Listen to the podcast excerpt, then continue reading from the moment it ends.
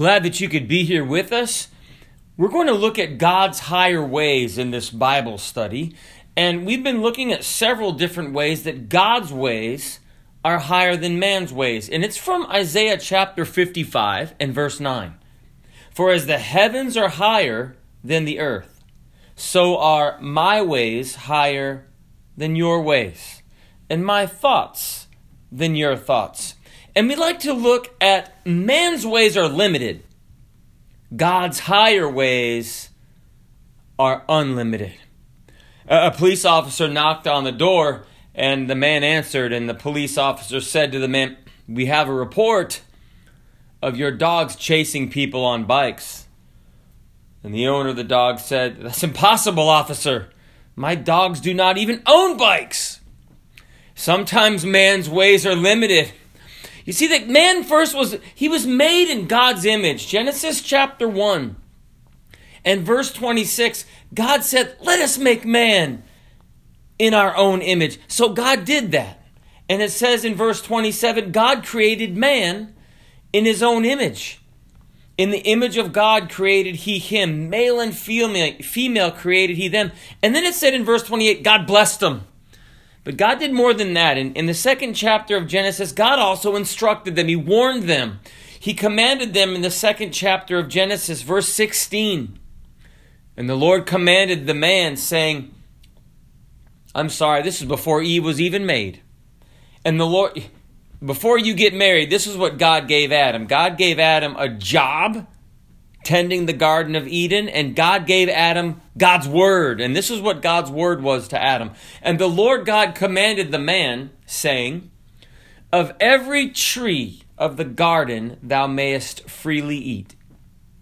But of the tree of the knowledge of good and evil thou shalt not eat of it, for in the day that thou eatest thereof, thou shalt surely die.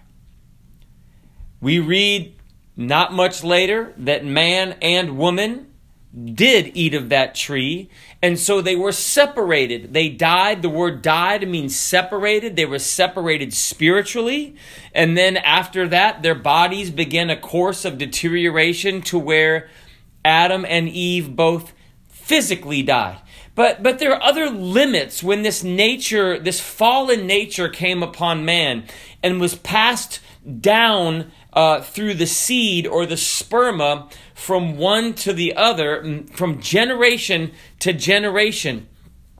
And it began to, not only in a physical limitation, but but men and women are, are spiritually, uh, mentally, we, we limit ourselves. This limited nature kind of it it it begins to uh, seep into all different areas of people's lives. We look at a, a lady named Sarah, and that was Abraham's wife. And these are some great people that uh, great people mentioned, but but notice the limits in Sarah's thinking. God came down and fellowshiped with Abraham in Genesis chapter 18, and, and God said, Where's Sarah, your wife? And, and Abraham said, Behold, in the tent. And then God makes a proclamation. He said, I will certainly return unto thee according to the time of life. And lo, Sarah thy wife shall have a son. And then the Bible said Sarah heard it in the tent door, which was behind him. Now, Abraham and Sarah were old and well stricken in age. She was like 90.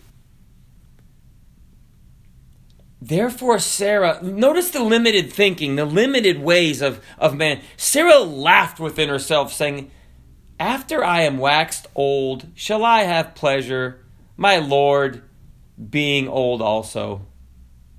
And the Lord said to Abraham, Wherefore did Sarah laugh, saying, Shall I of a surety bear a child, which am old. And then God said something Is anything too hard for the Lord? At the time appointed, I will return unto thee according to the time of life, and Sarah shall have a son. Then Sarah denied, saying, I laugh not, for she was afraid. And he said, Nay, but thou didst laugh. Sarah laughed within herself, so it wasn't out loud. Uh, but I- inside, can you imagine? She said, I don't think so. The factory's closed, Lord, no offense. Years ago, I made a remark to a fellow, uh, uh, a fellow, I believe it was a Bible school student, and I said something like, "I don't want a Cadillac." Now, let me insert here that we had some uh, class, probably like a psychology of self development class, some type of development class recently. So he responded and he said, Well, then you will never have one then. Honestly, I did not want a Cadillac, and not because I couldn't afford to purchase it, a used one anyway, but because of the high maintenance cost. But the well meaning brother had a point from our recent class. You see, people, they'll just say, uh, you know, I don't want one of those Cadillacs, or marriage, or a marathon, or a million dollars, or a mansion. Because secretly, that limited thinking says, well, I'm never going to get it anyway. I couldn't do that. I can't attain to that. It's just out of my reach. So I'll just say, as a kind of a gentle cover up to myself, I don't want it. You see, our limited thinking and our limited uh, ways of doing things, they basically, we tell ourselves, I can't do it. Uh, you know, hurt, have you ever heard this uh, saying, hurt people hurt people? If you've been hurt, you turn around and, and treat others the way you feel. Well, have you ever heard limited people limit people? That thinking of that limited thinking that I can't help it or I have this poor mentality. You know, broke is a, a, a physical or a broke is a, a financial uh, statement, isn't it? I have no money. I am broke. But poor is something else. Poor is an attitude. So I'd rather be broke than poor. I'd rather not be either. But it's easier to change the broke than it is to change that limited thinking that says, I'm poor, I'm always going to be this way. You see, limited people limit people. Their thinking rubs off on others. Moses in Numbers chapter 11, 4 to 6, this, these people that it came out with Israel out of Egypt, God delivered with this miraculous uh, dividing of the Red Sea and the, and the saving through the Passover sacrifice of all of the uh, firstborn of Israel while the firstborn of Egypt were slain. And God brought them out and he fed them with this amazing food called manna. They had MREs for 40 years. But it said that they began to whine, if you please. Grown up people weep. It's like a grown up whining. And they, they, they, began to look at the good old days back in uh, slavery in Egypt. You know, we can get a, a, a wrong view of our history, can't we? And they said, "Oh, we had the cucumbers and the fish and the melons and the leeks and the and the uh, and the garlic, and all we have now is this manna." And so Moses went to take it to the Lord and said, These people are complaining to me, so he goes to complain to God, right? And God said, Okay, well, tomorrow in Numbers chapter 11, you can read this, verse 18 to 23. I'm going to give you flesh to eat in the middle of the desert, right? And there might have been as many as 6 million people there. And so God said, I'm not going to give you for just a day or two days. I'm going to give you a month worth of quail, of flesh to eat, of meat to eat. And I read one account where someone had done a calculation of how much that was going to be, and it might have been as many as 20 billion quail. Suffice to say, it was a lot of quail. It was a huge miracle. Now, Moses, God bless Moses. He was an amazing man of God. But even for Moses, his limited thinking, he said, in verse 22 of Numbers chapter 11, shall the flocks and herds be slain for them? To suffice them, or shall all the fish of the sea be gathered for them to suffice them? And the Lord said unto Moses, Is the Lord's hand wax short? Thou shalt see whether the, my word shall come to pass unto thee or not. You see, our limited thinking, and, and even it can be Sarah or Moses, and and and don't so don't be surprised if people have a hard time believing God. God's ways are higher ways. God is an unlimited God. See, the Bible's an amazing book. God is unlimited, but it does not tell you everything about God. If you go to the beginning in Genesis, it says in the first sentence in the first book, in the beginning, God created the heaven and the earth. In the beginning. Now notice, before the heaven and the earth were created, God was there. In the last chapter of the book, in the book of Revelation, in the last book of the Bible, in the last chapter of the book, you look to Genesis or uh, Revelation chapter 22 and verse 5, and you read that the, the redeemed of God, they shall reign forever and ever. Now, at the end of my Bible, after uh, Revelation finishes, chapter 22, someone typed in there, it's not scripture, but someone typed in the end. And I copied someone else, and uh, Reverend Keckle said he crossed it out and put the beginning in his Bible. Well, I did too. I crossed it out and put the beginning. Why? Because God was unlimited before Genesis and God is unlimited after Revelation. God's ways are unlimited before, after, but God's ways are unlimited now. You see, the way that we get this, we've got man's limited thinking, God's unlimited ways, man's limited ways. How do we change it? Well, we got to put God's ways in man. You see, a man went to the entrance of this exclusive club and the sign said, No tie, no entry. So disappointed, he, he walked back to his car to find a tie and and he couldn't find a tie. All he found was a set of jumper cables, so he wrapped the jumper cables around his neck like a tie. And he walked up to the bouncer at the club's door and he said, How's this? The bouncer eyes him and he said, Okay, I'll let you in, but just don't try and start anything. See, the gospel is introduced by God who's unlimited to man who's unlimited for God to start something in us. For God to give us those jumper cables. If you didn't get that joke, go back and listen to it again. But God wants to start something in us. He wants to put the power of God in us. Paul wrote in Romans chapter 1 and verse 16, I'm not ashamed of the gospel of Christ. For it is the power of God unto salvation to everyone that believeth, to the Jew first and also to the Greek. The power of God to change man's limitations to God's unlimited nature. The Ephesians chapter 1 and verse 19 said, And what is the exceeding greatness of his power? To usward who believe, there's that power of faith again in God, according to the working of his mighty power, which he wrought or worked in Christ when he raised him from the dead and set him at his own right hand in the heavenly places. Now it's interesting.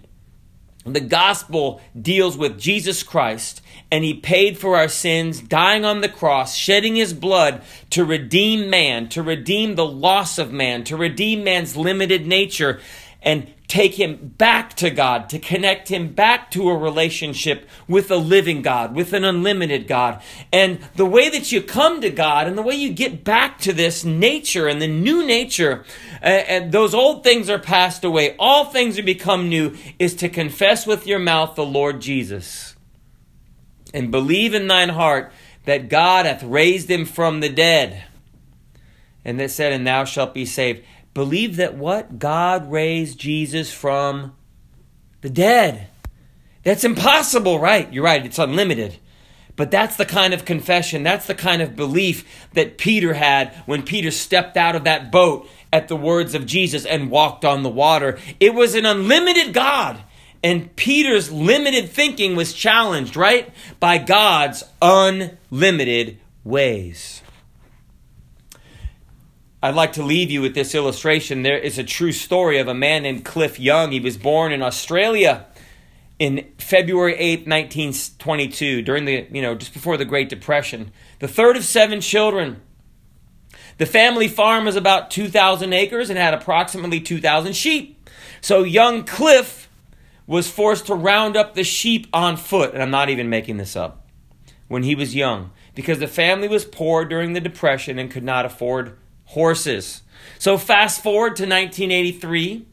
The 61 year old Cliff Young is a potato farmer, and he shows up to compete in a race, an ultra marathon called the Westfield Sydney to Melbourne Ultra Marathon. It was two between these two uh, shopping malls called the Westfield Shopping Malls.